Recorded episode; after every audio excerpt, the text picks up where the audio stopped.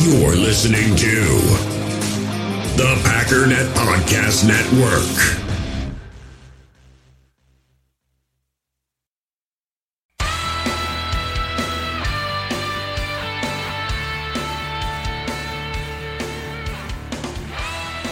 Ladies and gentlemen, welcome once again to the Packernet Podcast. I am your host and resident fanalist, as always, Ryan Schlip. Check us out online, packernet.com. Find me on Twitter, pack underscore daddy. So, yes, today is PFF Day, and it's just about as bad as you thought. Um, there are some surprising things in here, Kevin Pink King not being one of them. So, oh man. I, I, I said a, a thing on Twitter that was something to the effect of So let's see if I'm still alone on this island. And then I asked you to fill in the blank. When Kevin King is healthy, he is what? And for the most part, you had a bunch of people who are pretty clearly Kevin King supporters still saying average, which essentially is them giving up a little ground, but saying, okay, I came halfway, now back off. The problem is, I'm not going to. Because I, I could be diplomatic and say, you know what? You at least are stepping off that part where you're saying that he's a lockdown corner because that's that was what the blank was. That that's when you were to fill in that blank earlier in the season, that was what everybody was saying to me. Everybody gets so mad. He's hurt. He's hurt. You don't understand. He's hurt right now. You're talking about a hurt man. He's been hurt for two years. Just wait till he's healthy. When he's healthy, he's real good. Well, when has he been healthy? Well, never. Well, then how do you know he's good? Just, I mean, the guy's never been good, but you know he's good when he's healthy. Did you see him play against Julio? Yeah, I saw that one game, and that's it's been. I mean, this is year three of me going. I don't know. I mean, maybe he's he's good sometimes, but I haven't really seen. He's good when he's healthy. So he's been basically healthy all year. So I just wanted people to fill in the blank. When he's healthy, he is what? And the only real responses I saw, aside from one guy trying his best to make a coherent argument and failing miserably, saying something to the effect of playing cornerback is the hardest position to play, which is completely irrelevant because I'm asking you, com- basically compared to the rest of the cornerbacks, how good is he? Because, I mean, there has to be a top 10 somewhere. There has to be a top 20, a top 30, a top 40, a top 50, a top 60, a top. I mean, he's not in any of these categories. Top 80, top 90. I mean, he's, he's not in there. So, it's, sure, it's hard. Doesn't really answer the question, though.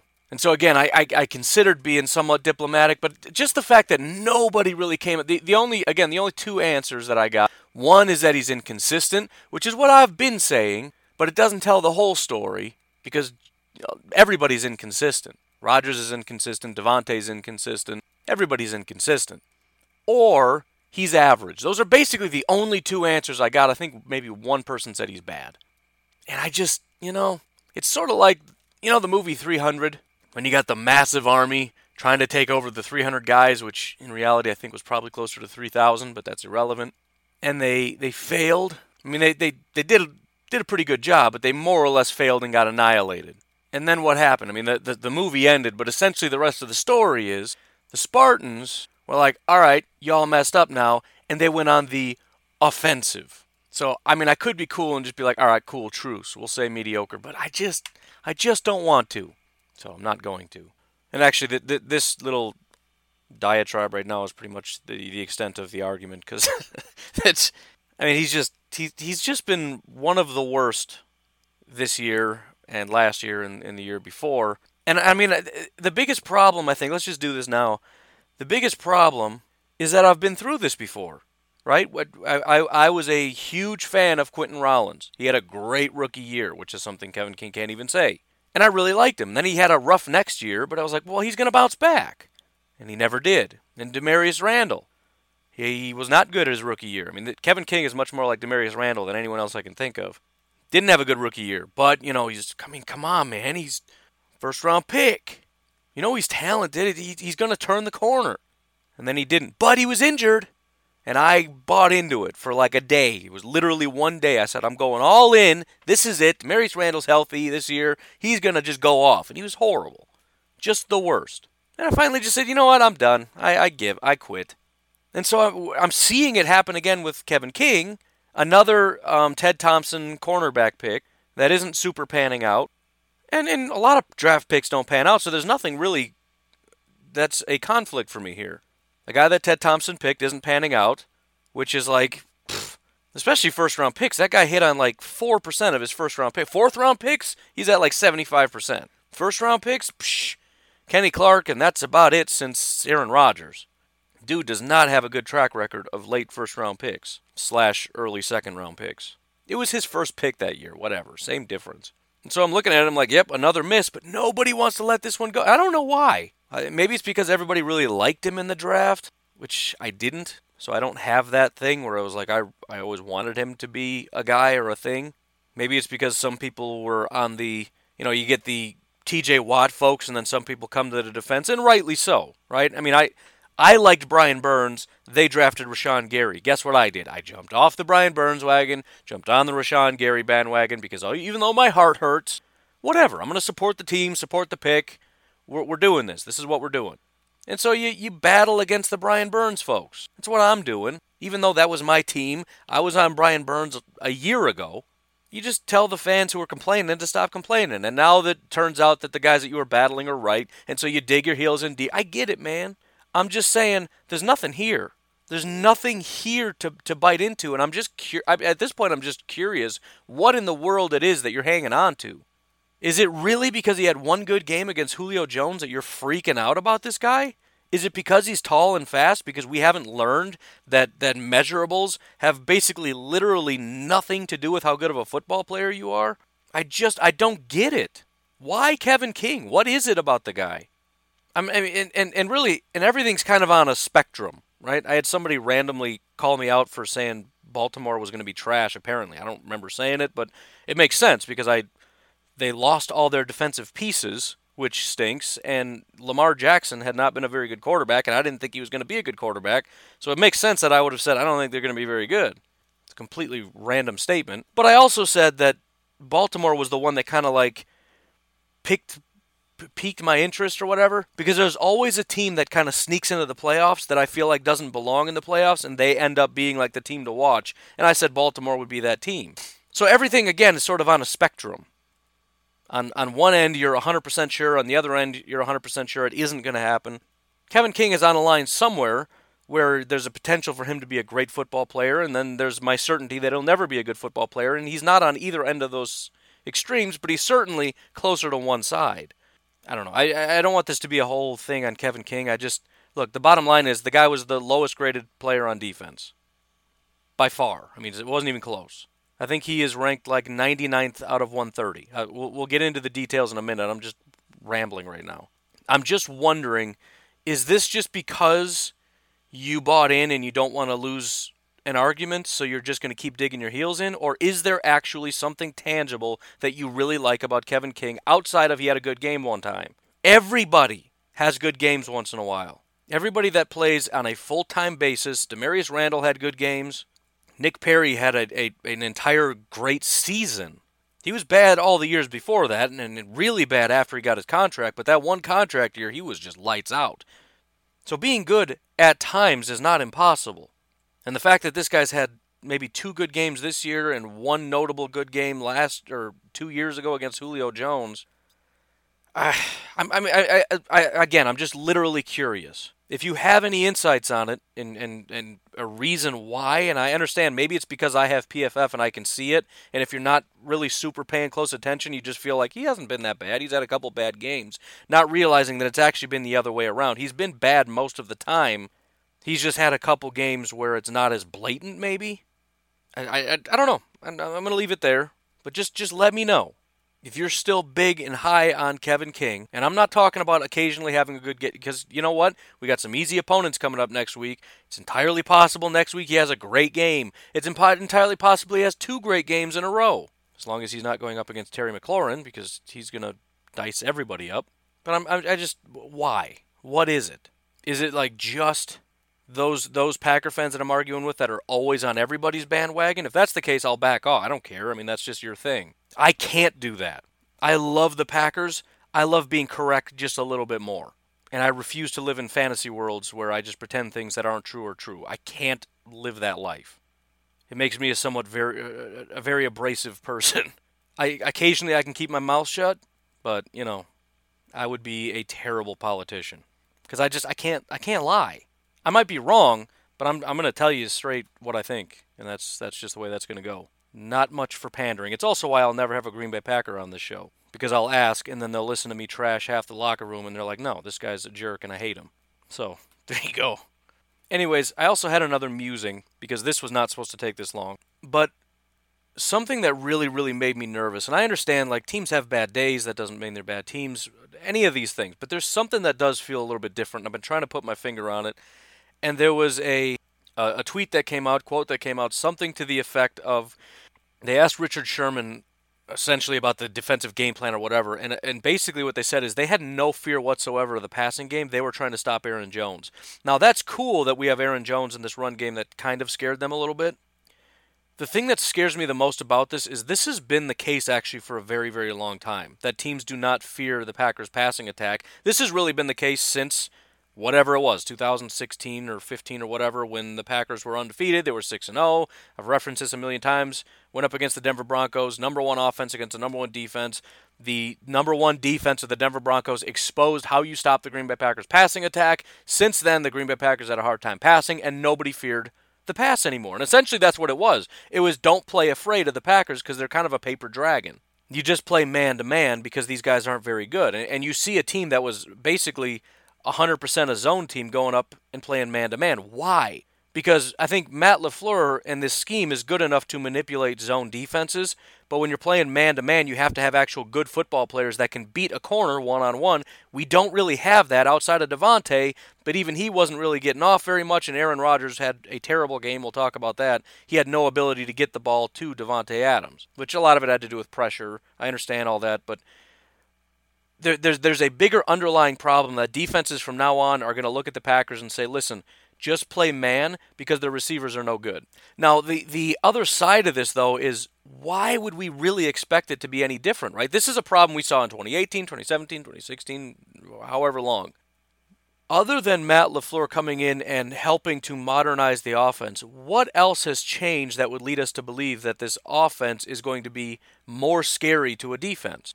It's the same guys. It's Aaron Rodgers, same quarterback. It's basically the same offensive line with a few tweaks. But Billy Turner hasn't been that big of an upgrade. I mean, it has been sizable insofar as the guys we had at right guard for a while were really bad, but it wasn't always really bad. And Billy or and Elgton Jenkins is doing a really good job at left guard, but basically a similar competition level, similar talent level for the Packers offensive line. In fact, it might even be a little bit worse because Bakhtiari's having a real down year. Whatever. It's the same wide receivers. It's a Davante and a bunch of just. Blech. I mean, no offense, but it is what it is. And that's another one that, and that that's another one where it's a lot of people were on the we don't need more wide receivers thing, but it seems like everyone's off that bandwagon, and they got off real quick, which again, something weird about the Kevin King thing. I don't see everyone sticking around for the wide receivers. Like, ah, no, I'm going to die on this hill. Nobody wants to die on the Kumerow hill, or what? He had a decent game. I don't know. You could die on that hill. How about Lazard? He's been pretty solid ever since. Nobody wants to die on the Lazard hill. Whatever. Point is, defenses are telling us we were wrong about the offense being fine. It's not fine. When you got Richard Sherman looking at Aaron Rodgers and Davante Adams and the rest of the wide receivers and going, this is not a problem. Aaron Jones, we got to worry about that. Rodgers and Davante and, and Marquez and Geronimo, nobody's scared of that. They're telling us that. You, I mean, you want to know what other teams think of the Packers, which means a lot more than my opinion or your opinion or even Matt LaFleur's opinion. Oh, I love my guys. Irrelevant. Defensive coordinators are watching your offense and saying, Aaron Jones, we got to watch out for. Everyone else, don't care, not scared. And again, we've seen this for years. This is 2018. The only difference is Matt LaFleur is making it a little bit harder to stop this offense due to the scheming of it and helping to get guys open, this, that, or the other. And if there's, you know, some good blocking, eventually, you know, the, the scheme should work. And there are things that kind of help dig things out, right? We saw some really good plays that kind of just keep things moving. Unfortunately, Aaron Rodgers just decided that rather than keeping that momentum, I'm just going to haul off and launch the ball 50 yards down the field because I just can't help myself. So there are some upgrades, but there's still the issues from the past because nothing really has changed. At least insofar as what I'm talking about is the passing game playmakers, tight ends, and wide receivers. There hasn't been. And and the and you know, Jace is a guy that I really like. The fact that Jace essentially got knocked down the what is he now? The fourth tight end. He's, he's like bottom of the barrel tight end. He was inactive. He was a healthy scratch in this game. I mean that that's not a good sign. Marquez's snap counts have been dropping every week. Geronimo, whose one redeemable quality is coming up clutch on a third down, dropping a critical pass that hit him in the hands, is a bad sign. Kumerow just vanishing in thin air is not a good sign. It can't just be Rodgers and Davante, Rodgers and Davante, Rodgers and Davante. And so, and again, I'm not giving up on the season. There's still some things that they need to work on, and I think the the quality of the effort isn't there. And, and we've seen in the past where really it just takes another guy to step up to be that number two. And when that doesn't happen, especially against a quality opponent like the 49ers who have really good corners, maybe that's why it didn't happen things aren't working, especially when they have a really good pass rush. So Rodgers doesn't have time, and then there's not a lot of guys open, especially when they're playing man coverage and they're really good man corners. It was kind of just a, a storm.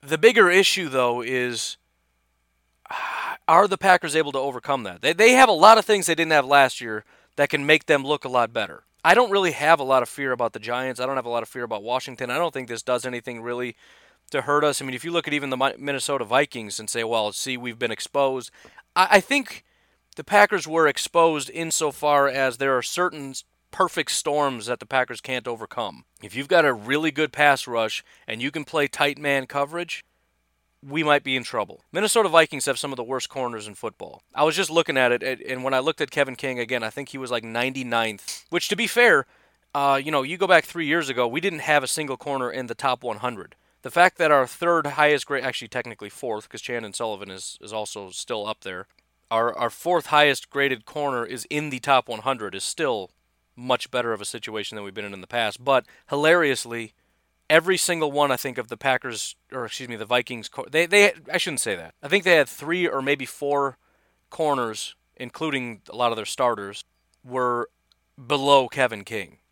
So, you know, I, I yeah, I, I would say I'm I'm slightly less than 50% the Packers win because this is a problem. I'm also very concerned about what this does to the locker room. Right? It's easy to play when you're kind of riding high, but you know, Jaire's confidence gets shook a little bit. Kevin King's confidence gets shook a little bit, and yeah, well, maybe you shouldn't say that, or it wouldn't hurt his feelings. Eh, sorry, that's just not how this works. I'm not going to praise everybody just on the off chance maybe they listen to the show once in a while, and I don't want to hurt their feelings because then they play bad. That's just not how this works. But the, I mean, it, it's you get what I'm saying though, right? It's not about just good or bad. It's also about matchup. There are certain things that the Packers struggle with, and I think when you look at the Vikings, they do have a good pass rush. It's not as good, and they have terrible corners. They have good safeties and and one really good linebacker, which is is a problem because that encompasses coverage. But the ability to get guys like Davante as well as the other wide receivers involved and tight ends and running backs in the passing game, that kind of becomes a, a real possibility.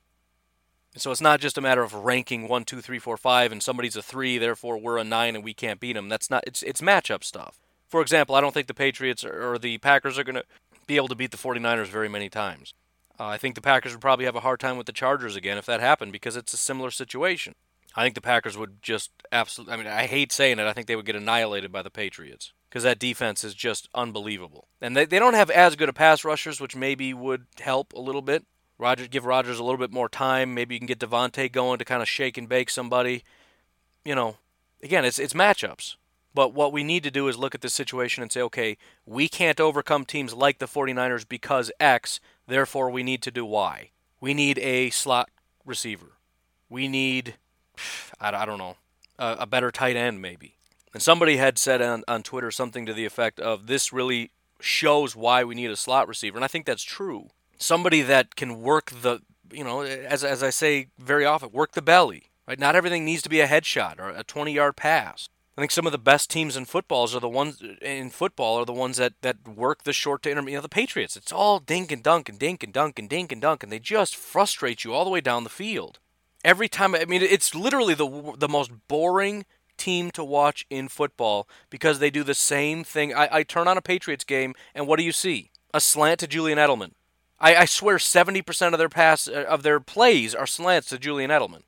It's like the same play over and over and over and over and over and over and over, and nobody knows how to stop it. It's the same thing over and over and over and over and over. It's the most boring offense in football. And the guy's open every single time. And so, again, so negative would be the fact that it seems like teams have kind of figured out how to beat the Packers. The, the positive is, first of all, not everyone can do what the 49ers can do. And second of all, we have something that's identifiable. We struggle with these specific things specifically, and this has been a problem since, again, for, for many, many, many, many years press man coverage. Guys that can't shake tight coverage. And so, what we need, I think, are really good route runners, especially slot guys that can just release really, really quickly and can just get off, or for that matter, tight ends, I guess. But the fact that we have so many guys that just struggle when, when you have really good corners that can just kind of hang with you. And Rodgers just panics and just wants to key in on Davante because he doesn't trust anyone else to get open, and he's probably right.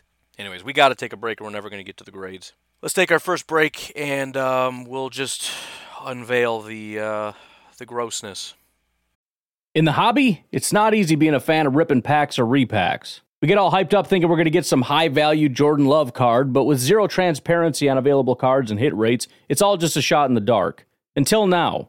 Introducing slab packs from arenaclub.com, the only repack that provides real value, a complete view on all possible cards, and clear hit rates for each one. Now, when I buy slab packs on Arena Club, it finally feels like I know what I'm getting. And honestly, the best thing for me and my son is the fact that we're kind of novices into this. When I walk into a card shop with my son and a card says it costs $40, kind of just taking his word for it that that's a good value. So I appreciate the transparency on grading, as well as just getting excited about seeing what you could potentially get.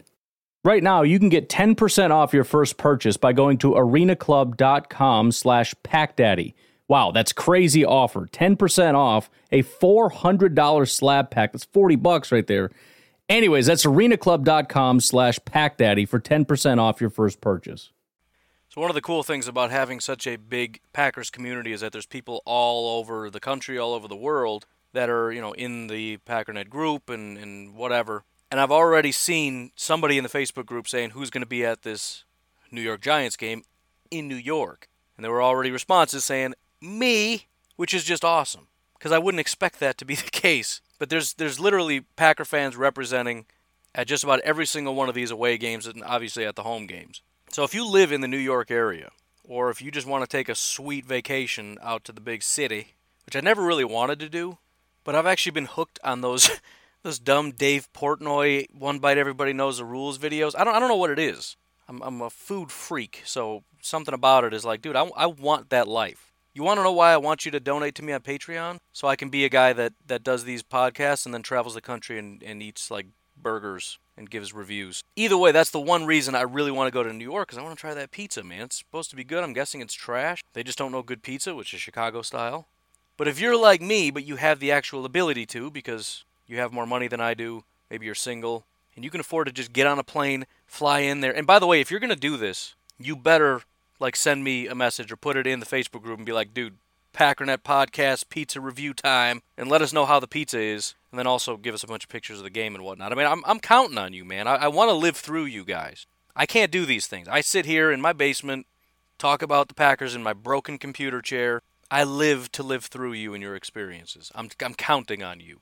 So if you're willing to do it, if you're willing to take that plunge for me and for the family, for the Packernet Podcast family, pull out your phone, bring up that sweet, sweet Vivid Seats app, find you just the perfect seats. And when you're ready to buy those sweet, sweet tickets, if you're a new user, remember to enter promo code overtime at checkout to receive a discount of up to $100, which is going to be perfect because it'll help you buy that good old slice of pizza. And I'm dead serious about those videos. I want it. Go get pizza, and I want to watch you eat it. oh, I'm a weird person. All right, so what I want to do, I want to end with defense because let me check the time. I got a lot of time. We'll be all right. That rant didn't take as long as I thought. I mean, real time. Sometimes I hit pause so many times 20 minutes takes an hour and a half. That only took about a half hour. Um, I want to do special teams and offense first because I want to end on a positive note because at, at some point we need to transition. So this will be hopefully my last day of complaining. And then hopefully we as a group, and maybe I can help usher this, we really start to turn the corner and be like, all right, boom, time to be positive. Look at the bright side. Figure this out. We're gonna we're gonna get through this. So th- this is this is what we're gonna do. This is our last look at negativity. Now shockingly, didn't expect this. Special teams, nothing was. Now, understand, I'm not talking about kickers. I know J.K. Scott had a terrible thing. We're not there yet. This is just guys who are doing the blocking and tackling. Nobody was really that bad. There was there was a lot of below average, but nobody was 40s, 30s, 20s, whatever. Danny Vitale was the lowest at 57.7, which is pretty average. On the other hand, there was one guy that was graded out as good, and that's Robert Tonyan. One guy graded out as very good, and that's Josh Jackson, which is awesome because I still like Josh Jackson, despite the fact that he's probably not going to be on the team next year, and rightly so. So props to Josh Jackson, who had actually had two tackles in that uh, that little game. There's only three special teams tackles in the entire game. Josh Jackson had two of them. Let's take a look at our kick returners. this is, I don't know, man how eh, eh, you know how much money I would have lost if somebody would have bet me if this this year would have been worse as far as special teams? A lot. A lot of money. Negative 11 yards on the season and punts.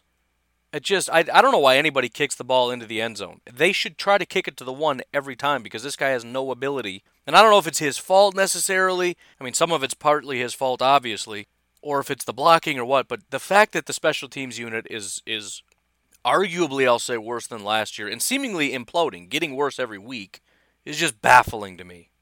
I expect to have a new special teams coordinator next year. That is absolutely my expectation. I know we were real hard after that uh, guy out of Miami. I don't know where. I don't remember where he ended up, but let's see if we can entice him to come on back. I, I don't know. I don't know what we got to do, but this needs to get fixed because it's just the worst. By the way, I had mentioned, not trying to gloat, but I had mentioned about Trevor Davis that I didn't mind having a guy like Trevor Davis and how good he was. I understand he's not a good wide receiver, but I, I even said when I did my 53, I'm fine just creating a separate roster spot that's just kick return punt returner. In other words, get rid of his wide receiver designation and just make him the kicker, kick return slash punt return guy. And I also said it's one of those things that nobody cares about until it's really bad, similar to kicker and punter and all that stuff. Nobody wants to spend a draft pick because it's not that important of a position. But then when you have a really bad one, you realize uh, we should have just spent like a first round pick on this because this is just the worst feeling ever. And I know JK's been having a real rough go of it, which kind of runs against my point, but still, you start to understand how important it is when you're trying to punt and it's a bad punt and they start on the 50 and it's like, this is the most important position in football. Feels like it at the moment. Speaking of, not surprisingly, Mr. J.K. Scott had a negative grade again. Um, let's see, yards per attempt, 37.2, which is really bad. Consider you know, usually when I, I've always said punting stats are garbage because there's so many variables that the, the raw numbers don't mean anything. But the fact that we were kicking from like our own 20 every time means 37.2 is garbage. We could have used one of those awesome 60 yard kicks with five seconds of hang time, but that just hasn't been the case in quite a while. I would say since week eight, J.K. Scott has been kind of terrible. Now, his grades have been variable. So he had a good grade in week nine against the Chargers, but just looking at numbers, uh, the last time he had a kick, let's see, he had a 52 yarder in week nine, which maybe that's why he had a good grade there. But let's say over 55 yards was in week seven. The last time his net yards were over even 40 was week six when it was 51.7. The last time he had hang time over four and a half seconds was week seven against Oakland. Um, he's had yards per attempt in the 30s for four weeks in a row 35, 37, 35, 37. His longest the last four weeks 43, 52, 41, 41. Hang time 411, 448, 415, 419. And again, it, it depends on the circumstances. Sometimes you're you're banging line drive kicks, so your hang time isn't as high. Sometimes you're, you know, at your own 45 or 50, so you want to kick it straight up in the air, but it doesn't go quite as far. But you know, I mean, when, again, when you're kicking from your own 20, you just kick the ever loving dust out of that thing, and he just hasn't been doing it. So it's been, I mean, based on just the grades, it's been two weeks in a row, which is fair to say. The last two weeks have been real bad. Week nine against the Chargers, again, he had a pretty good grade. He did have a 52-yard kick, and 4.48 isn't the worst hang time. But just looking at, I mean, this guy who's notorious for five yards or five second hang time, kicking 415 and 419 for hang time the last two weeks, that alone is just not good enough. And his longest both weeks, 41 yards. So 41 yards and about 415, 420 for hang time has been the last two weeks. That's just, come on, man. Come on, man. Um, but anyways, that's that's special teams. So not good. Offense. Um, he, here's the situation. I don't think I've ever seen the offense this bad. That includes even last year. There was not one player, not one, that had a good grade. The highest grade of the entire offense was a 66.8. That was Davante Adams. That was the highest. So there has to be some element beyond.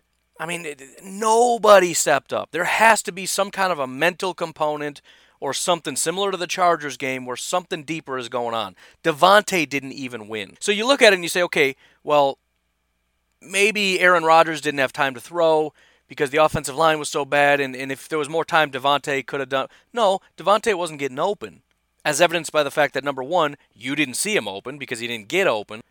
And by two, looking at his grade, he just he wasn't getting the job done. I mean, it wasn't terrible. He must have gotten open a couple times, done deep, but it was it was I don't know what 50-50. He had an average grade. It was his third lowest game of the season. Week nine against the Chargers and Week one against Chicago were two worst games. So it's it's not his worst game ever, but he just happened to have a bad day on the same day as the entire offense had a bad day. So I, mean, I don't know if it's because it's a rhythm offense and defenses are just getting the offense out of their rhythm and that just throws everybody off or what. But this is this is bad when again the entire offense, not one person had a good grade, not one elite, not one very good, not one good. Average is as good as it got. The other really telling thing that made me realize how bad this was, we all saw how bad the offensive line was. They were some of the highest graded players on this offense. To give you an idea of how bad everybody else was, Elgton Jenkins was the second highest graded player. David Bakhtiari was the third highest graded player. Billy Turner was the fourth highest graded player. Brian Bulaga was the sixth highest graded player. Alex Light, eighth highest graded player. Aaron Jones and Jake Kumerow were the only two that were mixed in, along with Davante obviously being number one.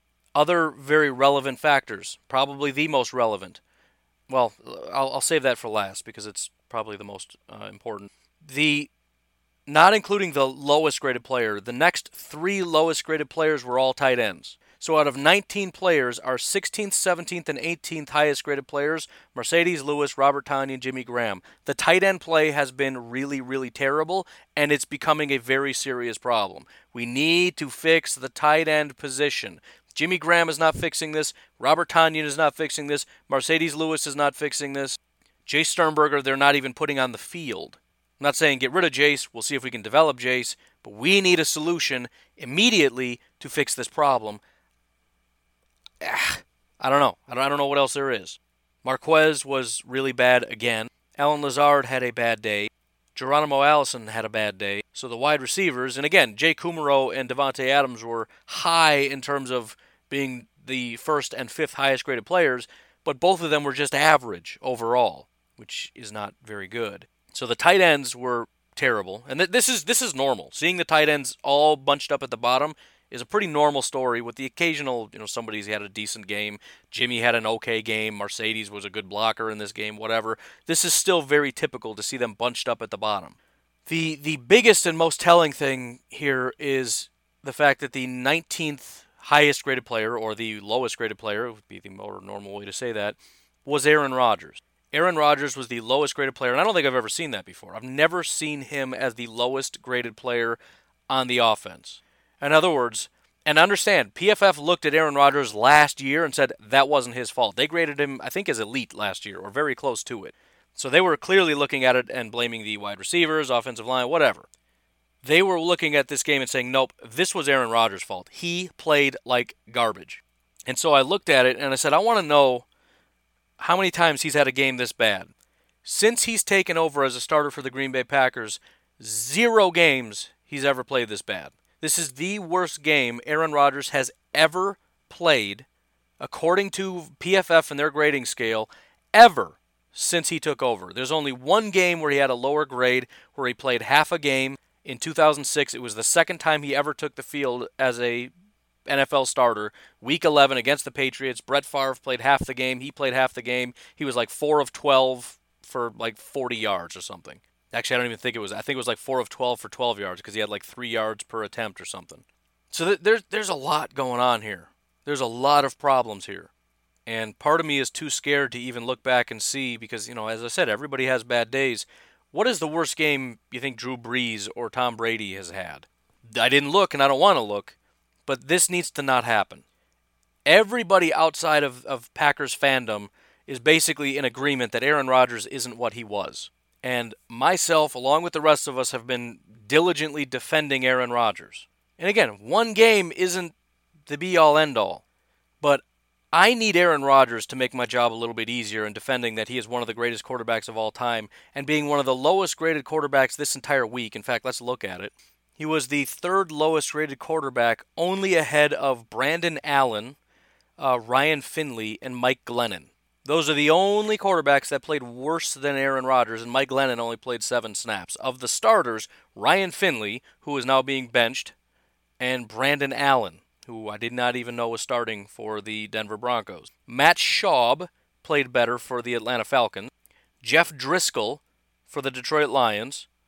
Carson Wentz, who played, uh, everybody was making fun of him for playing the worst. I mean, literally everybody on Twitter saying this is the worst game I've ever seen Carson Wentz play.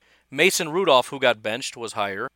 Uh, Mitch Trubisky actually had a, a, good week. He was in the 70s, so he had his you know first good game in a long time. I mean, I'm not trying to rub salt in the wound. I just want you to understand how bad this is. Let me put this to you in another way. Mitch Trubisky has never has not been graded that low all year. Mitchell Trubisky's lowest game graded game 41.4. Aaron Rodgers in this game 37.9. In fact, I just looked back over 3 years, Mitchell Trubisky has never been graded that low. That would be what you would call completely and wildly unacceptable from Aaron Rodgers. I mean, look, look, if if we're going to sit here and trash everybody else for not showing up, right? Unacceptable. You go out to the West Coast and you're not showing up and you're not doing your best. Aaron Rodgers put up the most unacceptable game anybody could put up. Sitting here talking about Corey Linsley and Kevin King and guys just not doing their job. I, I, I, I can't even quantify how, how pathetic that is.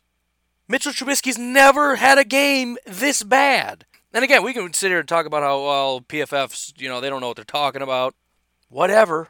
I don't know how I could put that in, in more harsh terms than to say Mitch Trubisky's never had a game that bad. And I, and I will say, when things go bad, they tend to go real bad, and Aaron Rodgers seems to be the key here when when the when the offense isn't in rhythm, Aaron Rodgers tends to shut down. And, we, and look, it would help if there were other wide receivers that were open and all this stuff. And maybe it's their fault because they're not running the right routes and they're not where they're supposed to be and they're making Aaron Rodgers look bad. I don't know. All I know is I never, ever, ever, ever, I don't care what defense we're going up against, I don't ever want to see that again.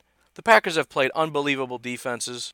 They've played the Legion of Boom more than once. They've played some great Bear defenses, some great Viking defenses, some great Seattle defenses, great Patriot defenses, 49er de- just across the board some of the best defenses we've seen in our lifetime. The Packers have gone toe to toe with them. And yeah, they usually lose those games, but Aaron Rodgers has never played that bad.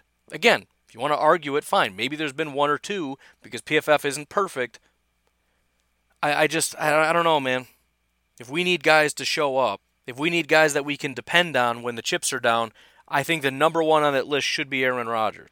And coming off a bye week in one of the most crucial games this year, to have Aaron Rodgers as the lowest graded player on offense, and I think fourth lowest graded player because there were three defensive players that graded lower, which is really, I mean, I said I was going to save the best for last, but defense is really bad and, and disappointing.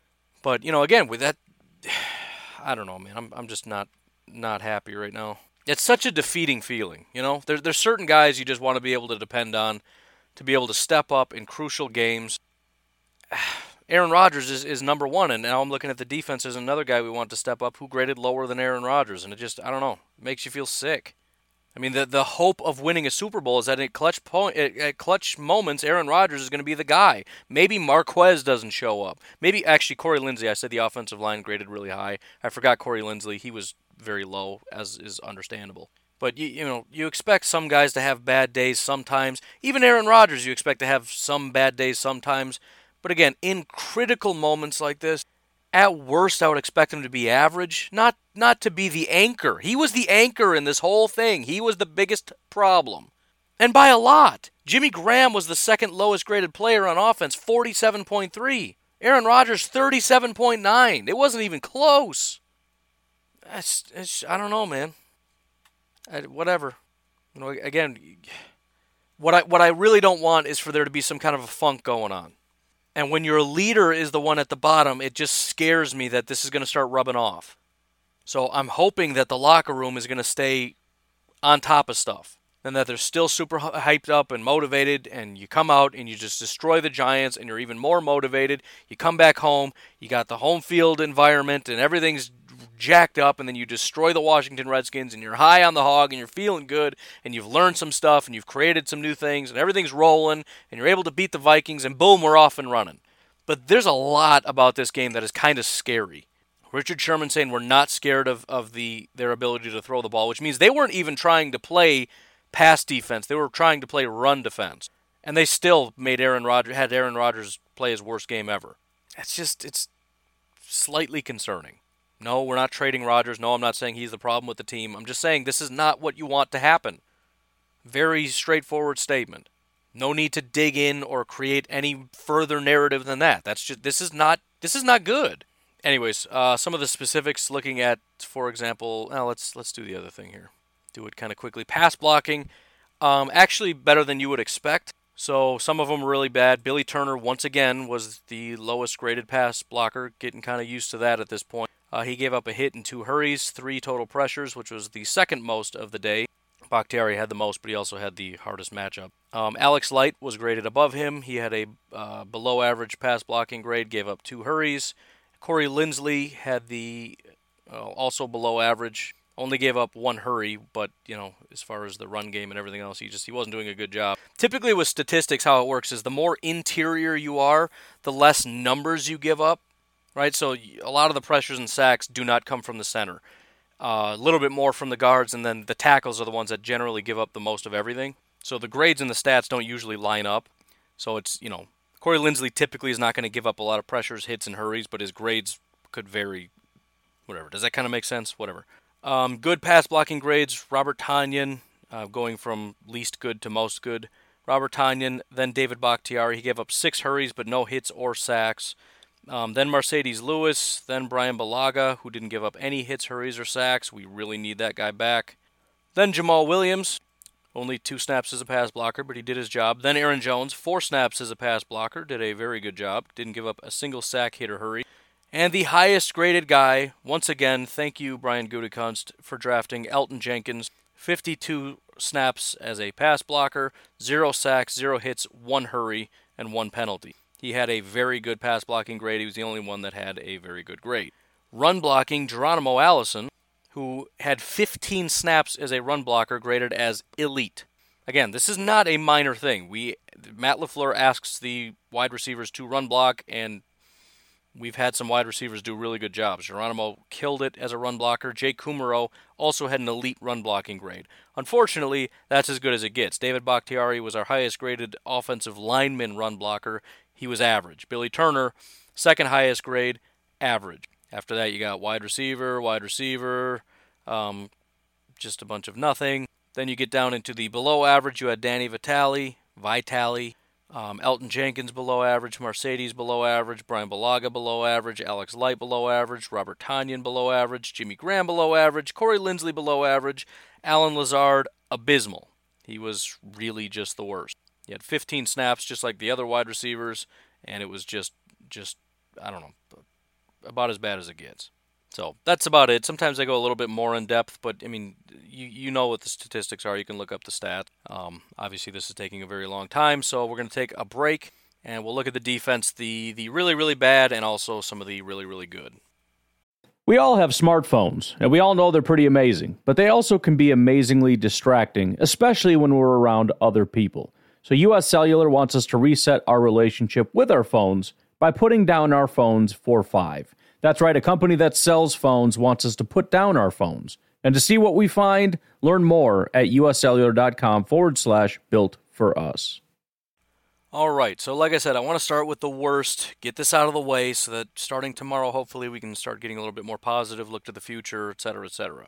Now, I've already talked about Kevin King. I'm not going to continue to go on a diatribe. He was the lowest graded player entirely because of his coverage grade. He had a 29.1 coverage grade. Again, Aaron Rodgers had the worst grade of his career was at 37. Kevin King had a 29.1 coverage grade. The next lowest grade was Blake Martinez 51.8, which is not good. That's that's a bad grade. But just to put into perspective how bad Kevin King was, 29.1. Now, On the positive side, and Kevin King has been relatively good at this. I've talked about how the corners and the safeties, not really the safeties, but a lot of our DBs have been really, really terrible at tackling and run defense. Particularly, Jaire has been really bad at that. Darnell has really struggled with that. Kevin King has been on point. He was, I believe, the second highest graded run defender, and I believe the highest graded tackler on the team. So, a little bit of a positive spin there. But the, the coverage was just terrible. Now, only four targets, but all four of those were caught. So, four targets, four receptions for 106 yards. The second highest given up was 72 yards by Blake Martinez, who gave up six receptions. Um, so four targets, four receptions, 106 yards, 158.3 passer rating when targeted. So just not good. And and for a grade to be this low, I don't even know if what, what was the lowest grade he had this year. So this is the second lowest grade he's had. Week six against Detroit, 28.6 with a 27.9 coverage grade. So this is the second lowest he's had and looking at this, so again, this is beyond just statistics, right? They're, they're grading each and every one of these snaps. So a lot of times we look at some of the statistics and say, see, it wasn't that bad. But they're looking at every single one of these snaps. So, for example, he gave up uh, five receptions for 123 yards in week three against Denver. His coverage grade wasn't this low. So, on a snap to snap basis, this was just entirely inept. He couldn't do a single thing. Now, again, he has had good games this year, which is unusual for Kevin King.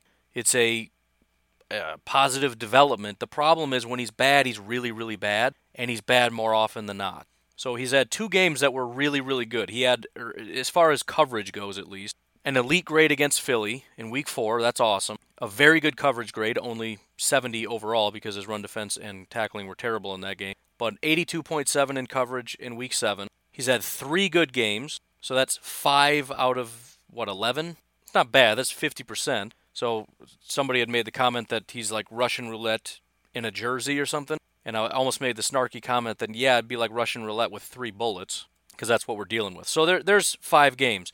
Then he had one game that was average in coverage. So out of 11 games, five that were good, one that's average.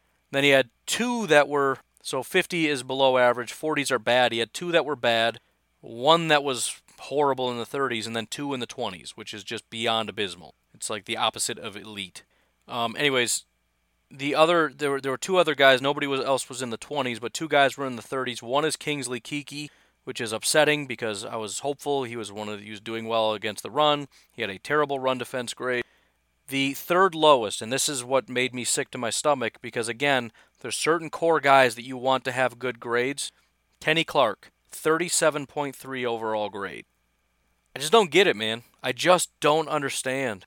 What is, what what's what's going on with Kenny Clark? And yeah, by far his lowest graded game this season. Even in a down year, this is his lowest graded game. And yes, this is his worst grade ever. He had one game that was close. He played 13 snaps against Chicago, had a 38.5 overall grade. Um, that was his rookie year when he was just starting to get some snaps. I, I, you know, I don't know, man. I just I don't know what's going on with Kenny. I mean, it, he's he's having a year similar to Kevin King. He I mean, it's almost identical actually. He's had one elite game, one game in the 80s. He's got one, two, three. He's got one good, and then one, two, three average, and then that so that's half the year, which, average or better. Then he's got three below average, one bad in the 40s, and one terrible in the 30s.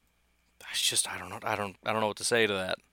It's a contract year, and he's giving the Packers every reason to rethink giving him an extension. I mean, I'm telling you right now, if I'm the Green Bay Packers, I'm not giving this guy a $20 million a year contract or 17 or whatever they were planning on.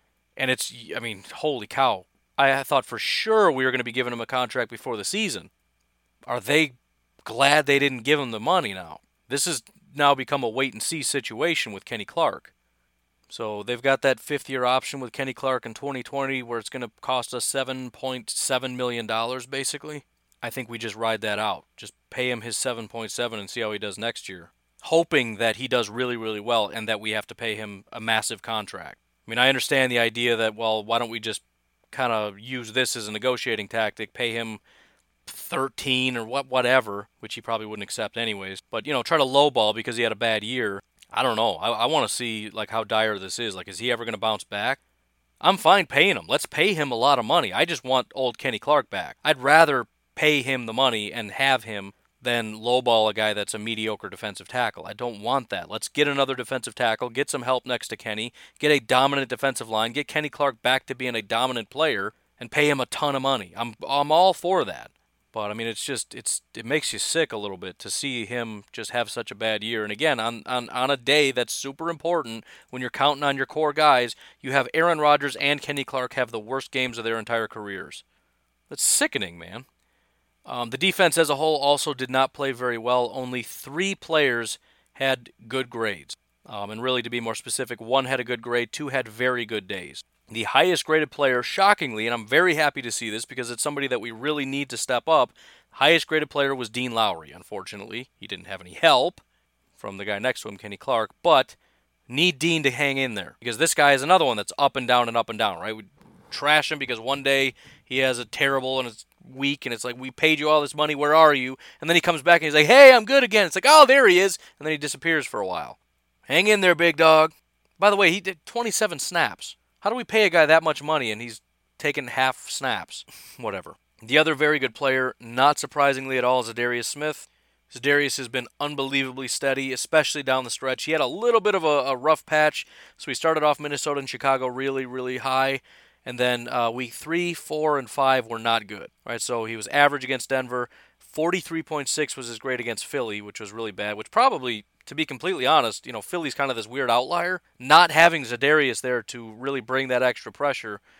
I mean, how here's another really scary thought. How bad are the Packers right now with, without Preston and Za'Darius? I mean, it's a repeat of 2018, if you're asking me. I really believe that. I think you take Preston and Za'Darius out of this equation with Kenny Clark going backwards and no real upgrades on offense.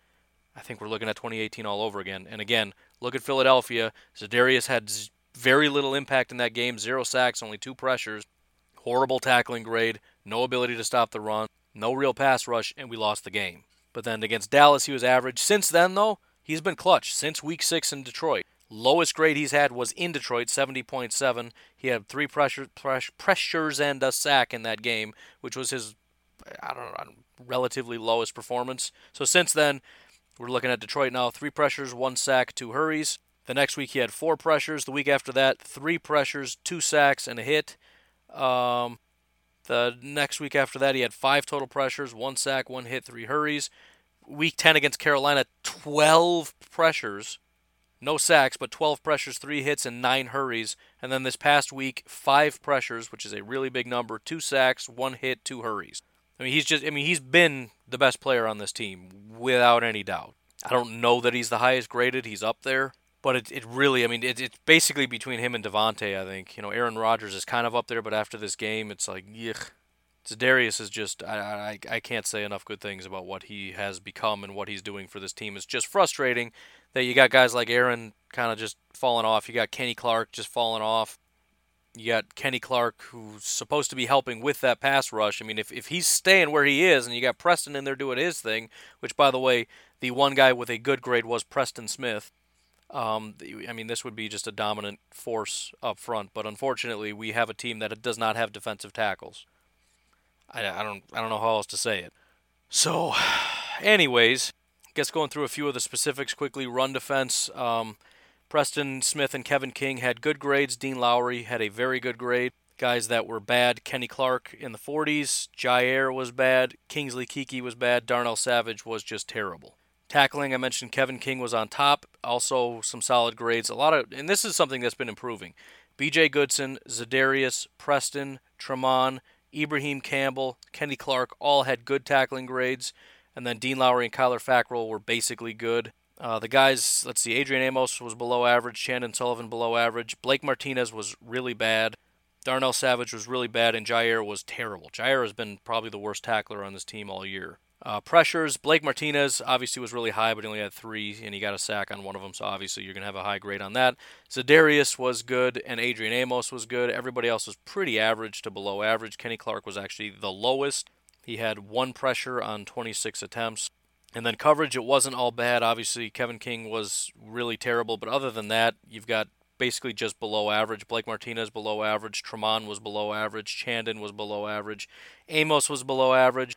Otherwise, Darnell Savage was a 72. He was solid in coverage. Za'Darius actually 73, which he very rarely drops in coverage. He only did it twice this week, but he apparently did his job. And number one was Jaire Alexander. Wasn't really sure how he did, but very excited to see that he had a pretty good game.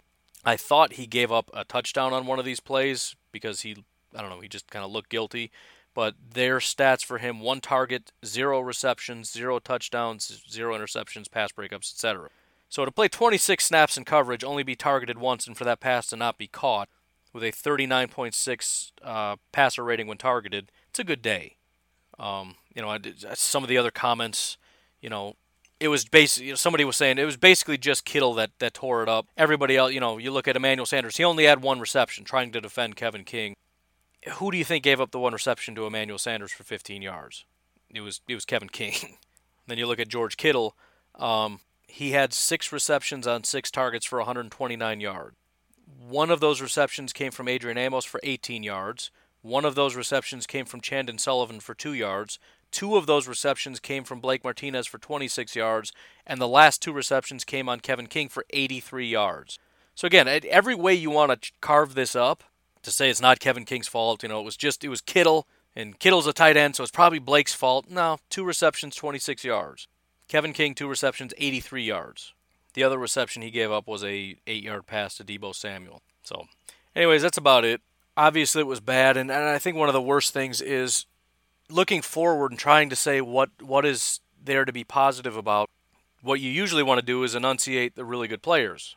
Um, the problem is the really good players are the ones I'm concerned about. This team is nothing without Aaron Rodgers, without Kenny Clark, without Davante Adams, without I mean these are the core players. And to for having Brian Gutekunst go out and bring in Preston and Za'Darius and for them to pan out this well, but we're not succeeding because Aaron Rodgers and Davante Adams and Kenny Clark are just deciding, I don't feel like being good anymore. Beyond frustrating. The opportunity this team has to win a Super Bowl in the first year because of the, the quality and the caliber of the players on this team, it, it's right there for the taking. We just need guys not to have the worst games of their entire career. And apparently, Aaron Rodgers and, and Kenny Clark are like, meh. Which, by the way, and and look, I, I did this last time, and I don't necessarily want to go down this road of because they're in Cali and they're not focused, but Aaron Rodgers is going back home. Kenny Clark is back in Cali. Right, a lot of these guys are from there, and the, the, the guys who are going back home, specifically not having good games, it's, it's just, you know, makes you wonder a little bit. Going to visit family. Are, are we are we super focused? I know the 49ers are a good team. Let's let's please let that go. The 49ers have played a lot of quarterbacks this year. None of them have played as bad as Aaron Rodgers. So let's not play this game. Well, of course he had a bad game. It's 49ers, best defense in history, which is not true. Not even the best defense in 2019 right now. I, I hate lame excuses. A, a not good game is fine. Worst game in your however many year career since 2007 Second worst game since 2006. Worst game since you've been a starter.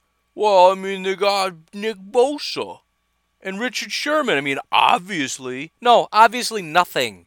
He can't be the GOAT and also terrible anytime he goes up against a defense at the same time. Pick one. I'm sticking with GOAT. And because he's the GOAT, I expect better regardless of the defense.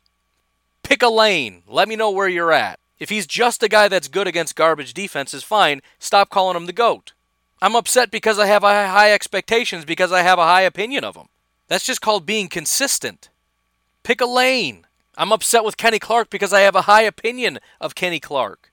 And it's frustrating because, uh, again, the opportunity that lay in front of us. You know, all we really need is for Kenny Clark and Aaron Rodgers and these guys to just not regress, for Blake Martinez to just not regress, for Davante to just not regress. If, if everybody could just play like they've been playing their entire careers, some longer than others. Well, not Davante necessarily because it's been kind of shaky, but like he has the last several years.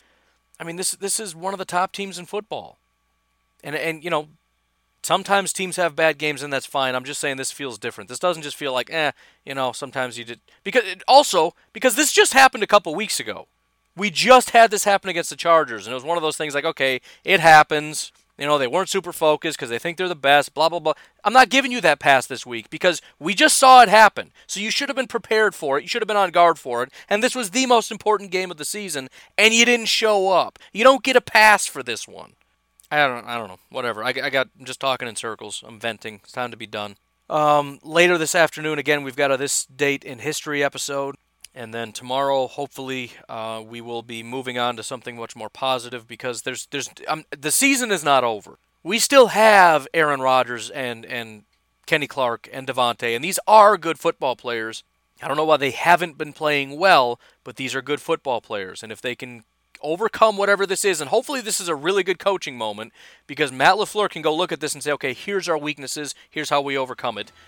That's what needs to happen. We'll see what happens. Either way, you folks have yourselves a fantastic Tuesday. Be back talking to you tomorrow. Have a good one. Bye bye.